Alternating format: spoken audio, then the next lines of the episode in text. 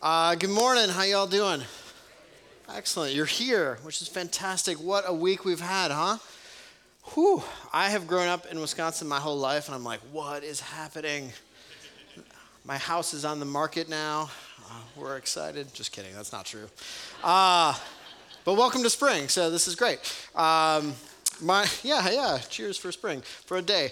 Um, my name is John Anderson. I'm one of the pastors on staff, part of the teaching team here, uh, and it's so great to be with you all. Again, uh, like Adam said, we want to especially welcome those who are here for the first time, whatever reason uh, you're joining us. We're just so glad that you've decided to do that. So thanks for coming. Uh, let me start off with a story. So when I was in seventh grade, I went through one of the most awkward times of my life. Uh, and I know I'm not alone in seeing that middle school was an awkward time. Can I get an amen on that?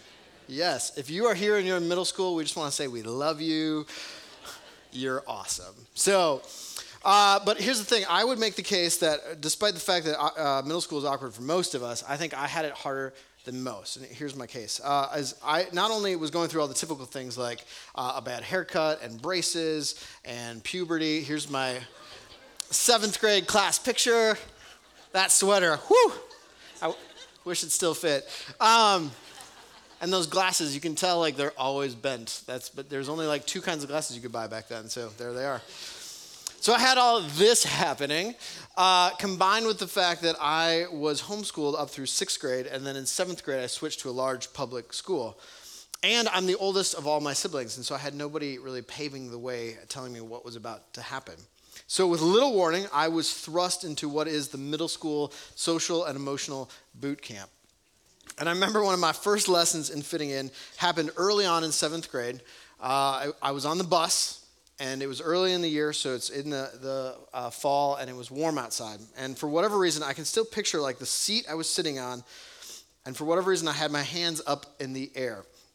And that's significant because at that point in my life, I had never worn deodorant before.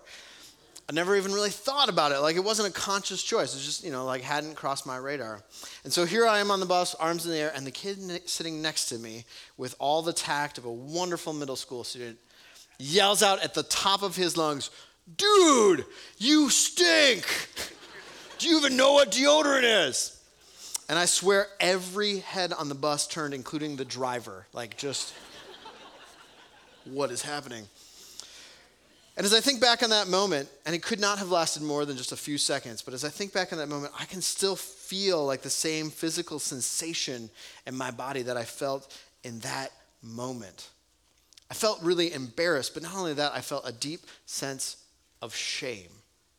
And I'm certain that if we went around the room and we took some time to get to know each other and you had a chance to share your story, that every single one of us would be able to recall different moments in our life where we have experienced and felt shame. And shame is one of these powerful emotions that, if it's, if it's left unchecked in our lives, has the power to be incredibly destructive to us and to those around us. It's also a universal emotion. And so it's the roadblock that we are going to talk about today. Now, we are finishing up, this is our last week in this series called Roadblocks, where over the last several weeks we've been diving into some light, fluffy, easy topics like anger, hurt, fear, and depression. And all these are these are all universal and very real experiences as human beings that all of us experience in different ways to different degrees at different times. And all of them have it in common that they have the ability to derail us in our relationship with a loving God and also derail us in our relationship with a community of people around us. And so today we're going to tackle our fifth and final roadblock, the roadblock of shame. Now, I grew up in a family where we went to church, uh, you know, pretty much every weekend. And I do not, I cannot recall ever hearing a sermon on shame. And uh, I've been now working in the church uh, for a long time now, and it's, in my experience, it's not something that we talk a lot about within the church. But if you look at the, the uh, topic more broadly, or look at the culture more broadly, this is a topic of increasing interest. Here's just one case in point. So in 2010, there was a, a little known research at, at, the time. Her name uh, is Brene Brown and she gave a TED talk on some of her research on vulnerability and shame. And she shared openly about her own journey with shame and how her research had become deeply personal. And in her own life, or in her words rather, she said that her research likely saved her life. And in about a 20, 22 minute talk, she talked openly about her story. And then in a later uh, video that's recorded, she talks about how she was reflecting right after giving that talk and being like, man, if like a thousand people ever watch this or a few hundred people, like my life is going to be over. that video has gone on to be watched over 40 million times. It's launched her career into multiple best selling books on this very topic of shame. And this is just one example of how an open conversation about shame has struck a nerve with our culture. And so let's have a talk about shame. Now, a good first question to ponder and ask is what is shame? Because my guess is if I went around the room here and kind of randomly polled people and said, hey, give me a definition of shame, we'd actually have a whole bunch of different answers. It's a hard word to pin down. Not only that, but a good question to ask too is how does it relate to guilt? Is it the same thing? Are they synonyms? Are they different? What's going on with that? So, helping us just get on the same page, let me just give you the dictionary definition of shame. Here's what it says Shame is a painful emotion caused by consciousness of guilt, shortcoming, or impropriety. Uh, Brene Brown, using other people's uh, language, describes shame this way it's like the swampland of the soul. I love this image because it's, it's something that's inside of all of us, but we just, like, we don't want to go there. It's messy. And the, the basic message of shame is this you are not enough. Now, shame feeds off of our fear of rejection, and therefore the natural thing is to drive it into hiding or push it into hiding. Because we have this conversation in our heads. it goes something like this. If they knew this about me, and it could be this could be any number of things. If they knew this about me, they would not love me. If they knew this about me, they would not accept me. They would not talk to me. They would not associate with me. And so shame is something that all of us experience, but by the nature of shame, it's something we don't like to talk about. But the less we talk about it, the more power it has over our lives. And so shame can become like a prison where we feel trapped. And because shame is an emotion, it's something that we feel, right? It's not something, it's not a, a, cognitive thought process that happens, it's a feeling that takes place. And shame and guilt are not the same thing. And to help us kind of see the distinction between the two, uh, I have a couple different like pairings of what guilt is versus what shame is. And this is stolen from somebody else who's much smarter than me, but I found this very helpful in understanding the difference. So let me just share them with you. They'll be up on the screen. So guilt says, I did something wrong. So there's a certain standard, there's a certain thing you're supposed to do, and you don't do it. You break the rule, uh, and you realize by your actions you did something wrong. Shame, on the other hand, says, I am something wrong. And so guilt is all about our behavior, but shame is about our identity. You see the difference? Here's another one guilt cares about my effects on others, shame cares about how other people see me. And so, to experience guilt, we have to have some level of empathy, right? You have to be able to understand that your actions impacted somebody else. Otherwise, we can't feel guilt. But with shame, it's all about ourselves, it's totally self centered. Here's a third one guilt pushes us towards remorse, confession, and renewal. Shame, on the other hand, results in isolation, feeling worthless, and hurting others. So when I get into a fight and I'm uh, with my wife and I'm wrong, which is always. She's here in the service, so you can ask her later and get an amen. Uh, when I realize that and I feel guilty, it leads me to say, I'm sorry, and to ask for forgiveness. And if she accepts my apology, it leads to reconciliation and a, a renewal of our relationship. However, when we get in a fight and I feel shame, I just feel like a crappy husband. And I get really defensive and I strike out. You see the difference? Here's here's a final one that I think is really helpful. Guilt is a conviction from the Spirit of God. Shame is a tool of evil. So here's where we see this. As you look throughout the Bible, there's numerous different occasions where it's clear that all of us, every single human being throughout all of history, is guilty before a holy God. All of us have fallen short. God is perfect, we are not. And therefore, we're guilty before a holy God. And yet, shame attacks this truth that every single one of us is made in the image of God and therefore is incredibly valuable. But the Bible actually holds both truths up at the same time. It says that every single human being in all time, in all contexts, in all places, is made in the image of God and therefore incredibly valuable, and at the same exact moment, guilty for a holy God. But shame attacks our core identity. Some recent studies have found that there is a high correlation, I find these studies fascinating, a high correlation between shame and depression, addiction, suicide, self harm, anger, and numerous other negative realities. And here's the truth that I've experienced in the church, unfortunately, is that oftentimes when we experience depression or self harm or anger, or any of those kinds of things, uh, that in the church there's a shame that comes with that.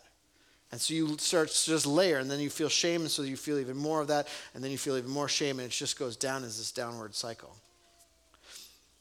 But in the same research, and then again, this is so fascinating, there's also a high correlation, in fact, the same correlation, but in the opposite direction between guilt and those same negative, destructive realities. The research done by Brene Brown and others in this field on shame have found that generally speaking, and this is just kind of a generality, so it's not always the case, but I think it, it can be helpful. Generally speaking, men and women experience shame differently. So the findings are that, that all uh, across the board, everybody experiences shame about to the same degree, but the way in which we experience it is different by gender. So, for women, generally speaking, they experience shame through the pressure to do it all, to be perfect at all of it, and to make it look easy. Can you relate to this? And so there's, there's cultures of shame for women built up about just about everything. Right? There's a shame culture built up around working outside the home, or working inside the home, or different body types, or being married, or being single, or having kids and being a mom, or being the right kind of mom, or not being a mom, or being too pretty, or not pretty enough, and the list goes on and on. And so women are confronted daily with this interconnected and impossible standard that nobody can achieve. And through it all, shame whispers, You're not enough. You're not enough. Now, for men, it's a little bit simpler, a little bit more straightforward. For men, it's this basic message that shame tells us never appear weak. Don't let anyone ever see you as weak. Whether that's in sports or in your job or at school or at church as a father, as a husband. In no context, let anyone ever see you as weak. And if they do, you're not as much of a man. And shame whispers in your ear, You're not enough. And in both cases, the primary message is the same. You're not enough. You're not smart enough. You're not tall enough. You're not thin enough. You're not rich enough. You're not good enough. You're not religious enough. You're not enough.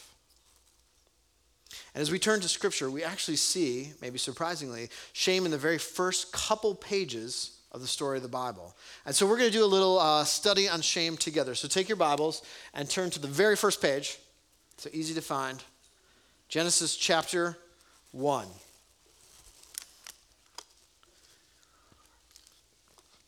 All right, and now scan down. We're going to kind of go through a few different chapters kind of quickly here, but we'll stay together. So, chapter 1, scan down to verse 31 and look at what it says. Here's what it says in the message version. Let me just read this. God looked over everything he had made. It was so good, so very good. It was evening, it was morning, day six. And so God, uh, at the end of creating all things, looks out over his creation and notes that it is very good. Now, I want you to jump forward, probably turn one page to the end of chapter 2, and look at it, what I think at first looks like a pretty strange verse there, uh, verse 25. Here's what it says Adam and his wife were both naked, and they felt no shame. So, at the beginning of the story of the Bible, all was good between God and his creation.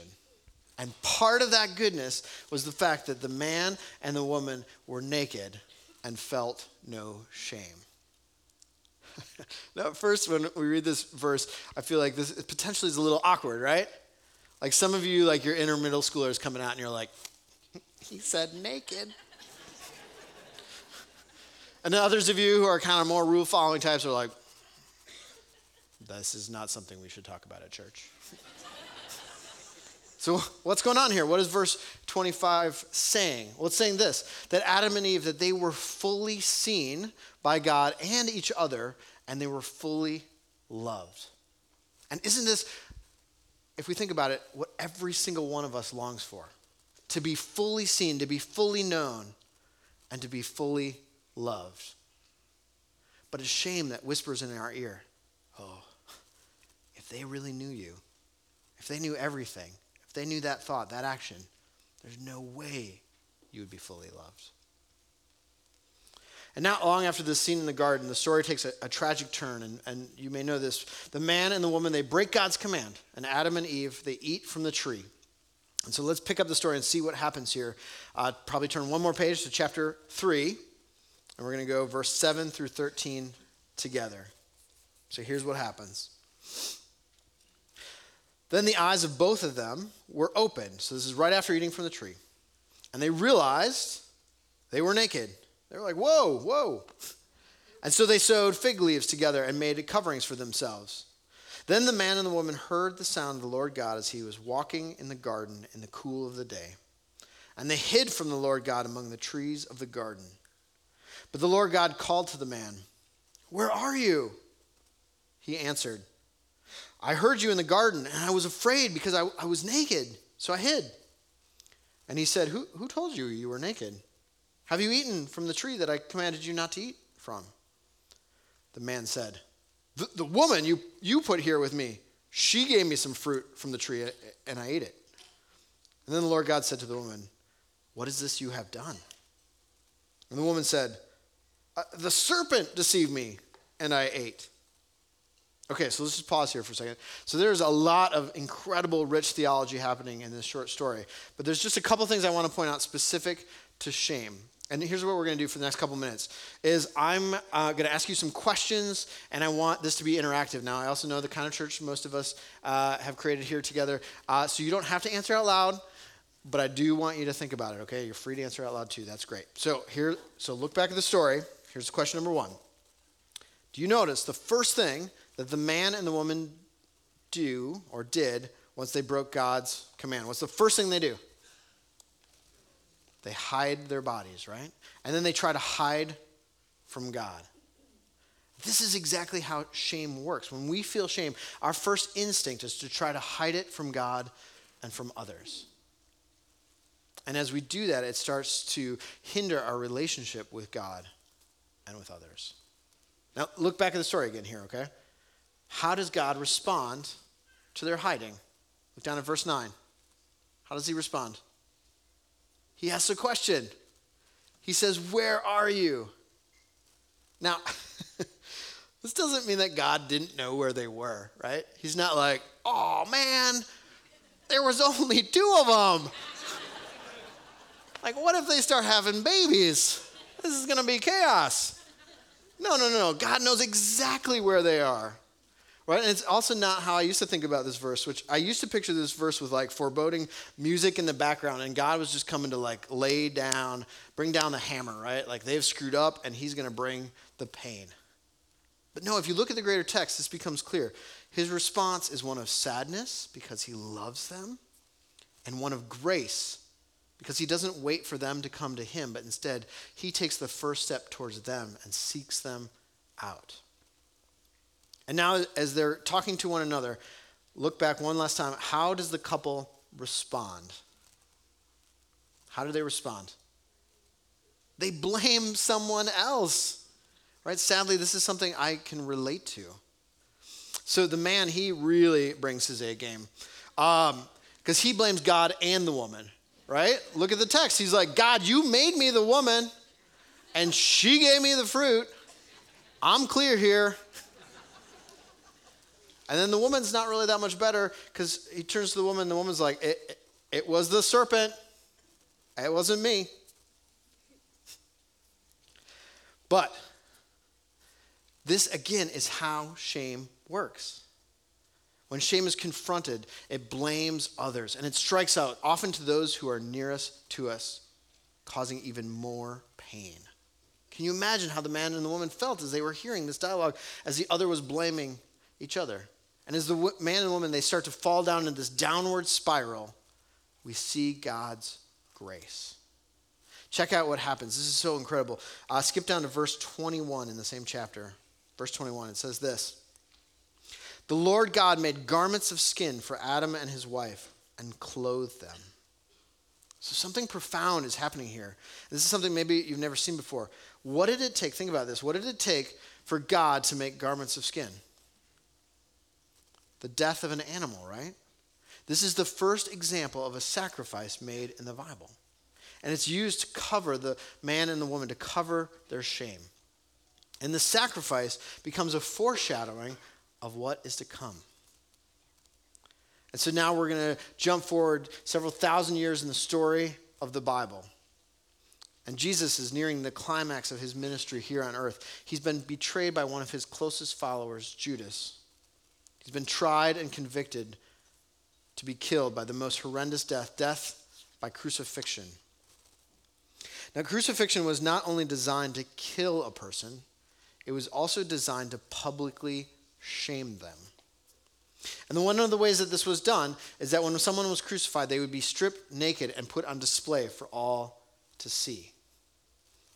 Now, this is something I think uh, for many of us it can be easy to miss in the case of Jesus because uh, the different images throughout history and art and other contexts usually, almost always, uh, show a Jesus with some kind of like partial covering on the cross. And I think uh, this even goes to further the point of even to this day how shameful that is to even think about Jesus naked on the cross. And yet, as you look at all four of the Gospels, the authors make it clear that this was the case for Christ. And as he hung there, exposed and suffering, he took on our sin, our brokenness, and our shame. And he overcame it through his death and resurrection. And in this scene, we see this powerful reversal of the story of Genesis where there's all this parallel imagery. Do you see this? It's so incredible. And he provides a pathway out of shame. And it's through the death of Christ that we're able to experience both forgiveness from our guilt and also freedom from our shame. Each and every one of us, we long to be fully seen, to be fully known for who we are. And in Christ, we are able to find that kind of love. In his letter to the Romans uh, in chapter 8, Paul writes this, and we're actually going to go through the same text in a couple weeks here, but here's part of what Paul writes in chapter 8, verse 33. He says, Who will bring any charge against those whom God has chosen? Here's the answer it's God who justifies, it's God who makes things right. Who then is the one who condemns? The answer is no one. Christ Jesus, who died, more than that, who was raised to life, is at the right hand of God and is also interceding for us. And then goes on to say in verse 38 For I'm convinced that neither death nor life, neither angels nor demons, neither the present nor the future, nor any powers, neither height nor depth, nor anything in all creation will be able to separate us from the love of God that is in Christ Jesus our Lord. Amen. This is an incredible truth. And so while shame whispers in our ear, you're not enough, the power of the gospel reminds us that nothing can separate us from the love of God. And like in the garden, God took the first step. He pursues us and comes towards us. Now, there's a powerful story that illustrates this at the end of the Gospel of John. And this story illustrates God's love overcoming shame. And just to give it a little context, so at the uh, when Jesus was arrested that night, one of his closest friends and followers, Peter, denied even knowing him three different times. And just before that happening, Jesus had had a conversation with Peter, predicting that this very thing would happen. And Peter said, "No way." No way am I going to deny you. Like, I will follow you anywhere. I will even die for you.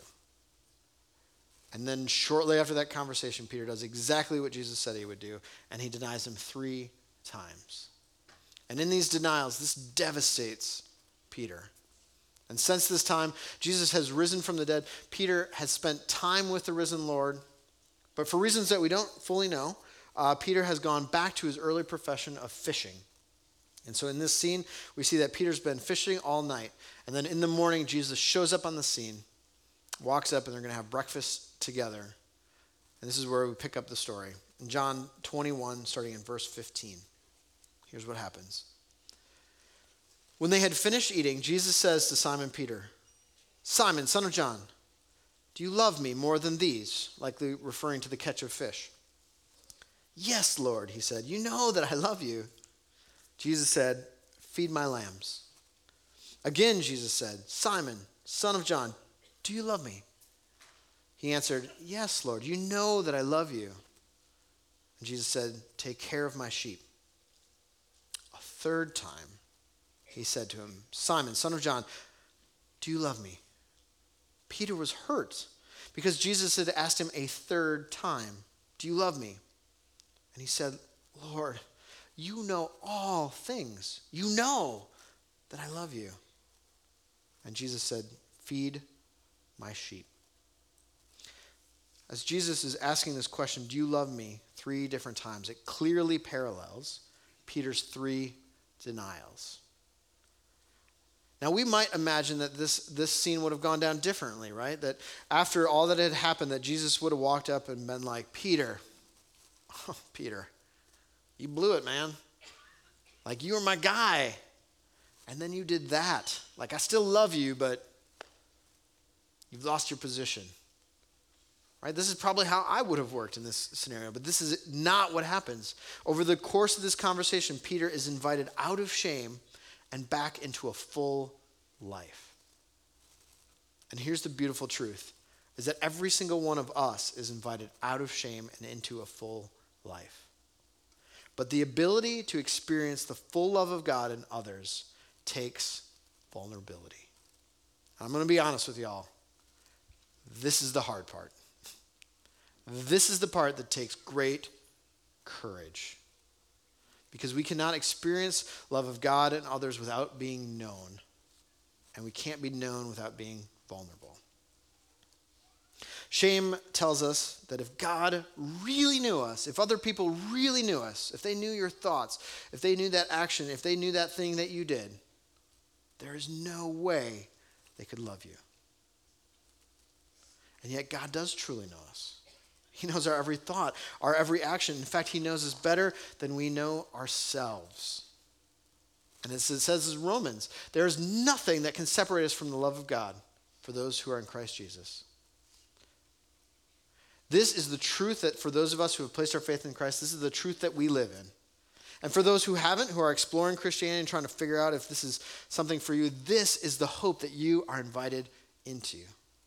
A relationship with a God that knows your past, your present, and your future, and loves you with an infinite and indescribable love. Do we believe this? Beyond just like a, a, a, mental recognition of a fact, do we, in the core of who we are, do we believe this? And do we allow this truth of God's love for us to speak out against the whisper of shame in our ear? Now, as encouraging that is, Vulnerability with other people can seem far more difficult, right? Because we are all broken. We hurt each other. This is part of what we do as human beings in relationships sometimes. And the temptation can be, and, and I understand this temptation because I've felt this temptation. The temptation can be to say, okay, I get that I need to like deal with my shame, but here's how I'm going to do it. I'm going to just kind of work it out between me and God, right? Like God's perfect, I'm not, so we've got this thing going on. I'm just going to work it out there. Here's the problem with that is that will never lead to the kind of freedom from shame that we long for because we are created for community. We are like a body with many parts, and we need each other. We're like a family, maybe a messed up family, but a family of brothers and sisters. And to find freedom from our shame, we need to expose it to the truth. And this takes courage, it takes a willingness to risk. And I realize that for some of you, there are some things in your lives as you just even imagine this kind of like bringing out your shame into the light that you, you're like, there's no way I could do that. And it takes great courage, but it is the only way to find the path towards life and being known and being fully loved. When we are willing to risk and it's received with grace and love, this is where healing begins to happen. Now, there's at least one place here at Door Creek where this kind of courage is being lived out on a regular basis.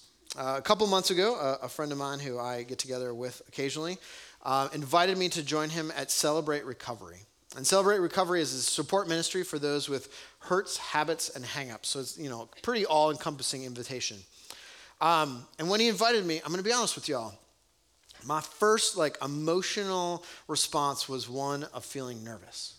Because all of a sudden I had these anxieties starting to bubble to the surface, and I was like, what if people see me going into that meeting? Like, what are they going to think? Are they going to think, like, I have a big problem? Or, like, people know I work here. Like, I'm a pastor, so when I go in and if somebody asks me, like, why am I here? What am I going to say?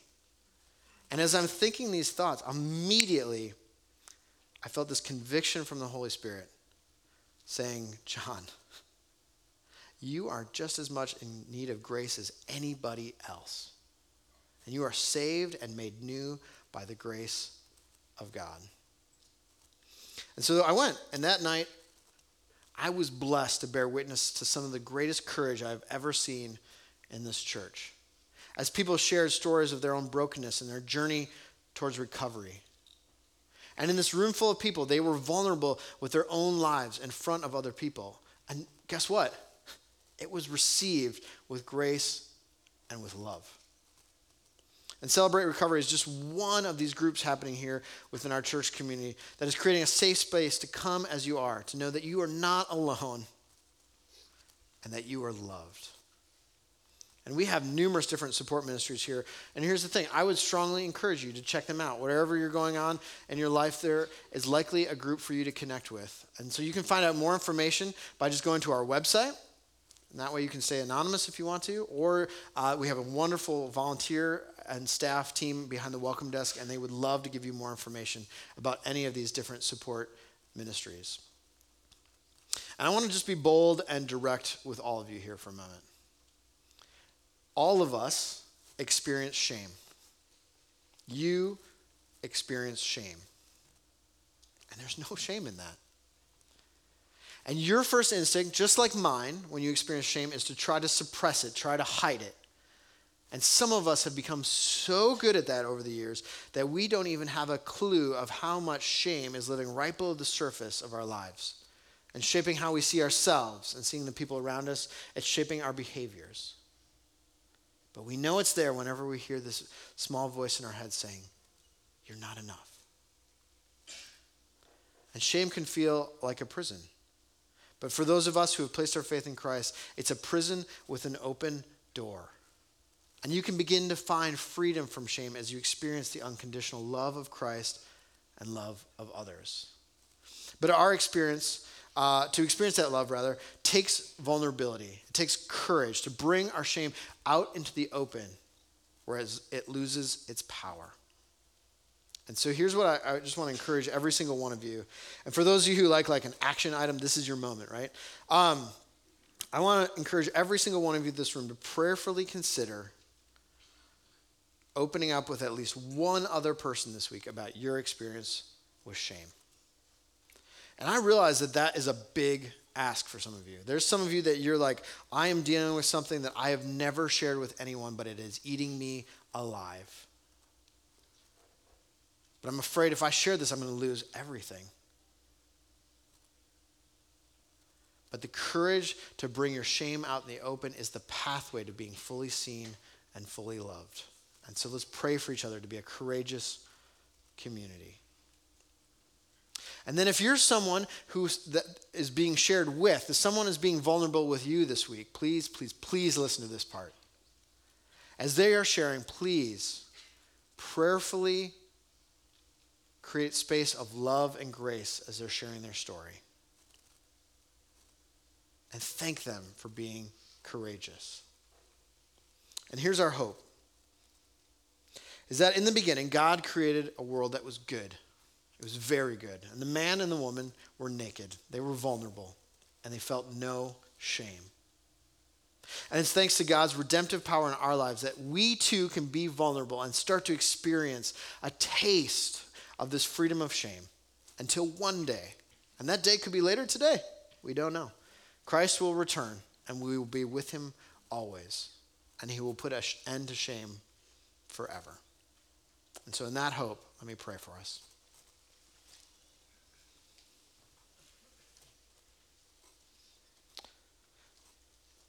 God, we confess, I confess that shame is a really hard topic to talk about. It's uncomfortable.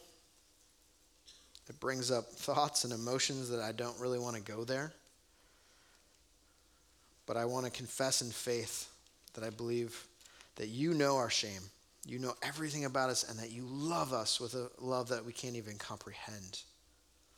And it's in that love that we can find healing both with you and the love that's expressed through your community that is the church.